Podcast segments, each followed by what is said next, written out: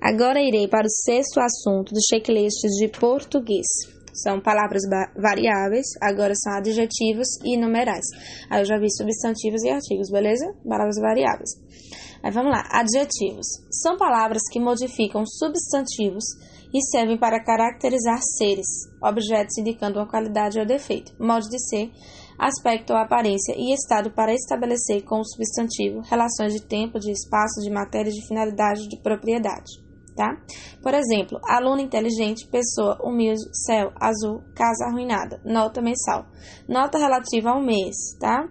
Vinho português, vinho proveniente de Portugal. Além disso, o adjetivo, termo determinante, tem uma relação muito próxima com o substantivo, termo determinado. Então, o adjetivo é um termo determinante e o substantivo é um termo determinado.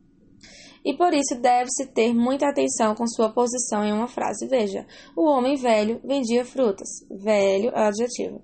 O velho homem vendia frutas. Isso aí, hum, vamos ver. Na primeira frase, a palavra homem é um substantivo que é caracterizado pelo adjetivo velho. Hum, enquanto na segunda oração ocorre ao contrário. Velho é um substantivo e homem é o determinante da frase. Certo. Aí, ó. Existe também a substantivação, a substantivação do adjetivo quando um determinante artigo está anteposto ao adjetivo e provoca uma alteração de sentido na frase. Compare. O céu cinzento indica chuva. Aí, o cinzento do céu indica chuva. Eita, interessante, hein? Nossa. Enquanto na primeira frase a palavra cinzento é um adjetivo, na segunda é um substantivo. E que interessante. Aí, ó, numeral. É uma classe de palavras que indica número ou quantidade exata de seres ou lugar por eles ocupados em uma série. Em seu aspecto semântico, designa o conceito número, ordem, multiplicação e divisão, e podemos utilizá-los para intensificar ou atenuar uma ideia. Veja, já disse mil vezes, troquei duas palavras com ele.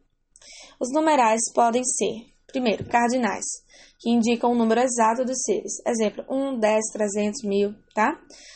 Segundo, podem, os numerais podem ser ordinais. Então, primeiro foram cardinais, segundo agora ordinais, que indicam a ordem dos seres. Exemplo, terceiro, décimo, centésimo.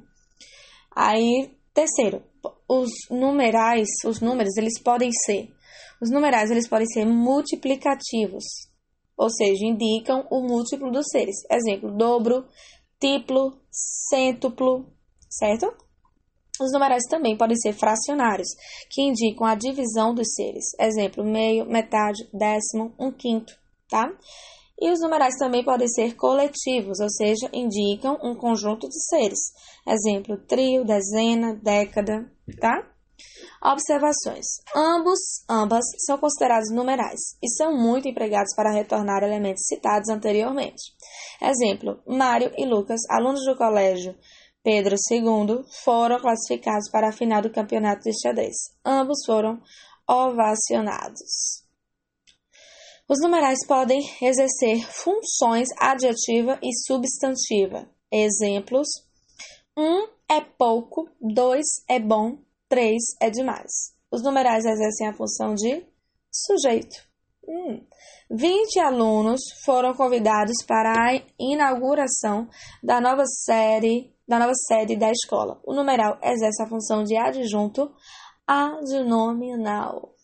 Hum.